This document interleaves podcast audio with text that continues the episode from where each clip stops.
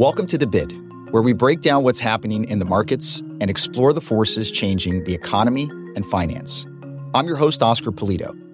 As central banks have been trying to control inflation with the fastest rate hikes since the early nineteen eighties, we've begun to see some cracks in the financial system, most notably the recent collapse of two U S regional banks, Silicon Valley Bank and Signature Bank, and the evolving situation around Credit Suisse liquidity position. Here to explain what happened and what investors can expect, I'm pleased to welcome Alex Brazier, Deputy Head of the BlackRock Investment Institute.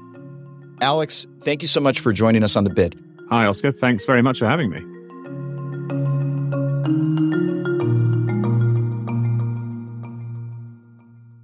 So, Alex, we're both sitting here. It's Thursday, March sixteenth. Financial markets have been spooked by events in the banking industry on both sides of the Atlantic. So can you just explain what's happening and what led to this crisis? It's been an eventful week, I suppose. The story goes back some way, but before we look in depth at the last week, I think it's useful to remind our listeners that really what's happening here is that the fastest rate hiking cycle since the nineteen eighties, it was clear that that was always going to cause some economic damage and expose some cracks in the financial system. And what we've seen in the last week is those cracks actually beginning to appear. And as we'll come on to discuss, that means more of the economic damage is yet to come. So that's really the scene setter, the sharpest, fastest rate hiking cycle since the nineteen eighties.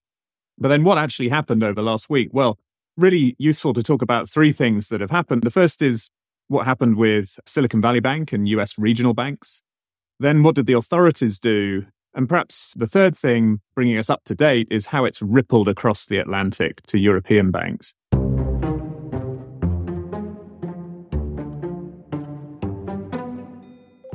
And starting with the first of those, U S regional banks, what really happened at Silicon Valley Bank? Well, it was a bit of an outlier in two important respects. The first is that it had a very large share of its deposits, greater than two hundred fifty thousand dollars. So they're uninsured deposits. And those are typically more flighty and more likely to be withdrawn in stress than insured deposits. And the second thing it had, which it was an outlier, was that it had a very large book of U S treasuries and mortgage-backed securities. And of course, as interest rates have gone up a lot over the last year, the market value of those securities has fallen a lot. Now, Silicon Valley Bank hoped that it wouldn't have to sell these securities. It hoped to just hold them until they matured. But to link these two outlying characteristics together, a lot of its depositors were spooked and asked to withdraw their money. And as a result, it was forced to sell some of these securities at today's market prices and realize some of the losses. That meant that more depositors withdrew their money as the bank realized some losses, and so it entered this kind of spiral downwards. And the authorities then stepped in to take control of what was at that stage a failing bank. The issue, of course, then prompted depositors, particularly uninsured depositors, to withdraw money from other regional banks like Signature Bank, and the authorities stepped in there as well. So what did the authorities do when they stepped in? Well, they've seized control of these banks, written down the equity, and they've protected the insured deposits, as they normally would. But very importantly in these cases, they've also used what's called a systemic risk exemption, which allows them to protect the uninsured deposits as well. So these banks failed over the weekend, and on Monday morning, all the depositors, whether their deposits were insured or previously uninsured, had access to their money on Monday morning. So the authorities have dealt with these banks not by giving a bailout to the shareholders, this isn't shareholder friendly, but by protecting the depositors in those banks. So that was the U S authorities. And then the third aspect really of what's happened in the last week is that the crisis has rippled across the Atlantic. And it's not that European banks have in any way the same underlying issue as these regional U S banks, and they're not directly connected either. But there is a channel of contagion, which is that following what happened in the United States, markets are now applying greater scrutiny to banks around the world, including in Europe. And they're applying greater scrutiny to banks that have challenges, or even where those challenges have been going on for years. And as a result, we've seen a market confidence and volatility in Europe. We've seen the Swiss National Bank step in with liquidity support for one of its banks, Credit Suisse. And so we see how this evolves from here. But it's important to note that we don't have the contagion channels that we had in two thousand eight, but there is still this contagion channel across the Atlantic where markets are now looking at banks differently, even where they don't have new challenges.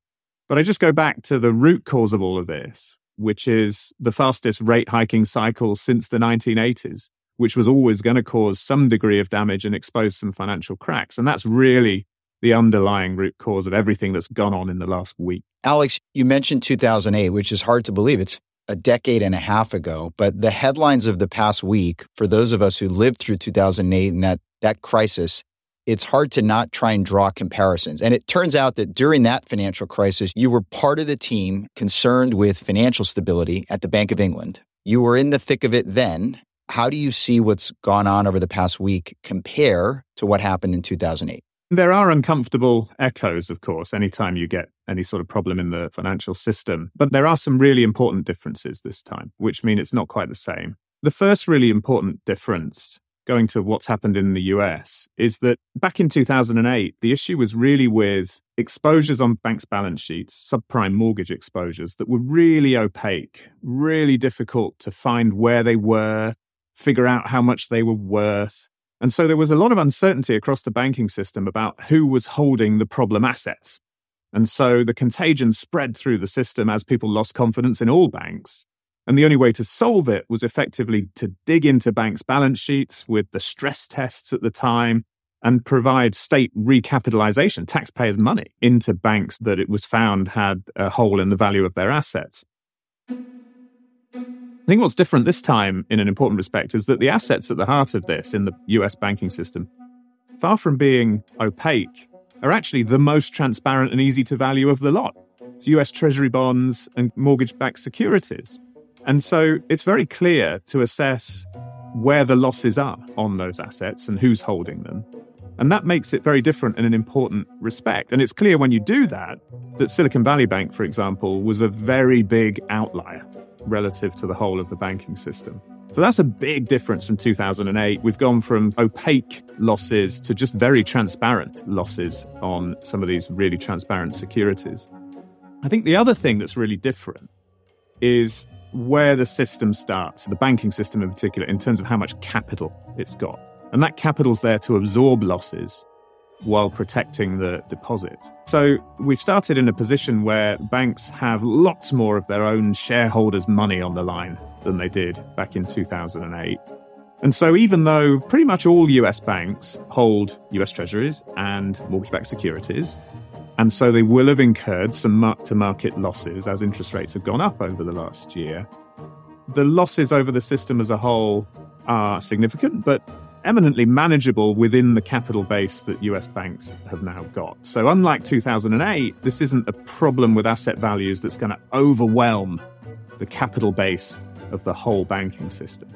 So those are two big differences from two thousand eight. And I think the third big difference is that the authorities now have more tools to deal with this. We saw last weekend the Fed stepped in very quickly, I think because it was able to assess the problem and mark down assets and figure out who had the issues. The Fed came in very quickly with a new lending facility, the Bank Term Lending Facility, to effectively support banks that were experiencing a withdrawal of deposits. So where this had had a knock-on effect from Silicon Valley Bank to some of the other regional banks, people were withdrawing their deposits to put them into bigger banks. The Fed was able to launch a facility to basically make that process run much more smoothly and stop regional banks needing to undertake forced sales of some of these securities like U S Treasuries and mortgage-backed bonds. So the authorities have more tools. They also now have more tools to deal with banks when they fail in a way they didn't in two thousand eight when they faced a kind of invidious choice between bankruptcy, which of course means depositors' money is, is locked up, and bailout. This time, they've got so-called resolution tools uh, to deal with failing banks. So in those three important respects, transparency of where the problem is, the ability to use the tools they've now got, and a bigger capital base in the banking system, that makes this a very different proposition, I think, to two thousand eight.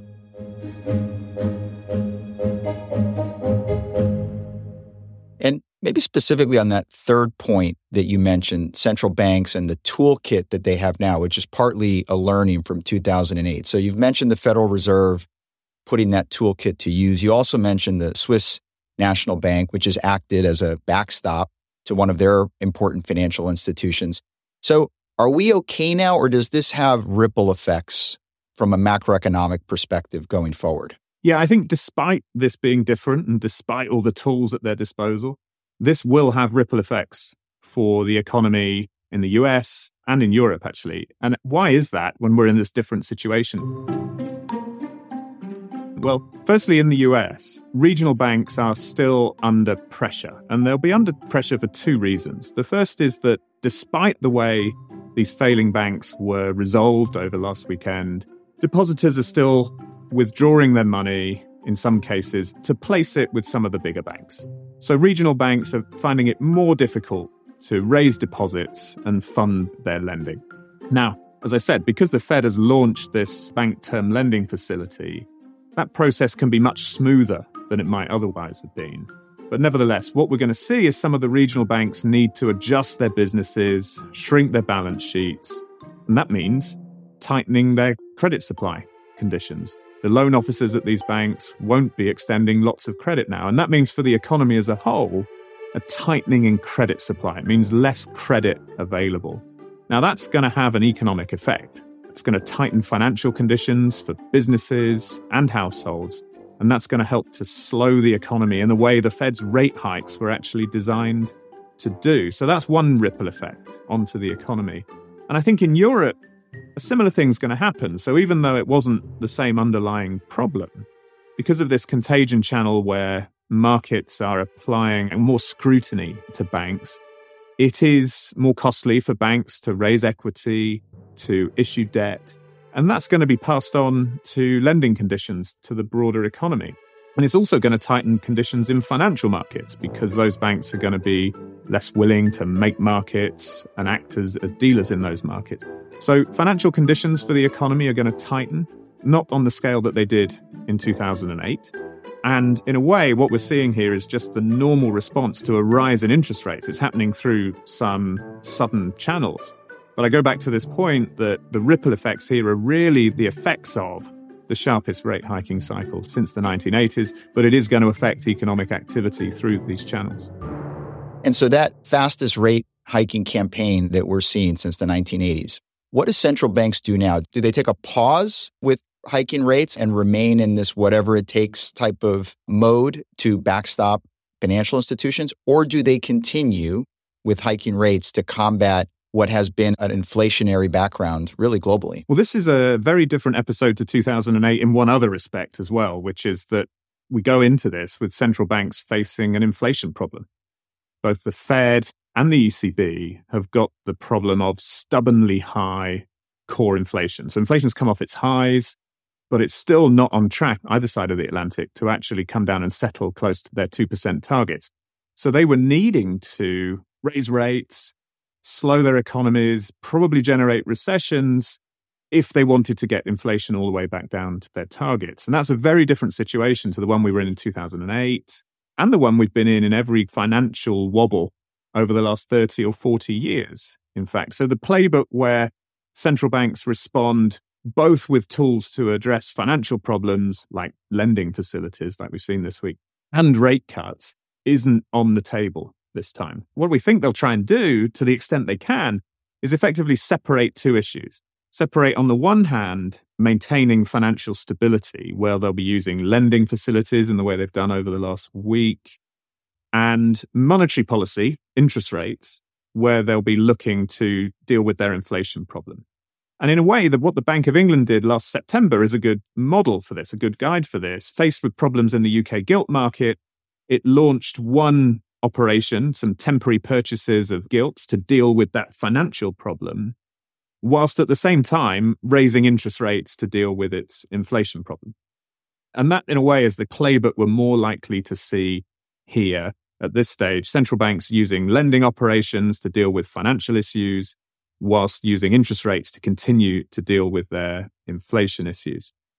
Now, that's very different. And we've seen actually the E C B, just before we've recorded this, go through with its earlier guidance that it would raise interest rates by fifty basis points this month. It's gone through with that, suggesting its use of interest rates isn't being diverted to addressing other issues, for example in the banking system. That said, with credit conditions tightening as a result of these, these issues in the banking system, that's effectively going to do some of central banks' work for them. It's going to tighten credit conditions. It's going to slow the economy. Central banks won't need to raise interest rates as much as they otherwise would have done to deliver the economic outcome they're kind of looking for, which is a recession and getting inflation down. So they're going to do a bit less than they would otherwise have done. More rate hikes, but not as many as we might have seen.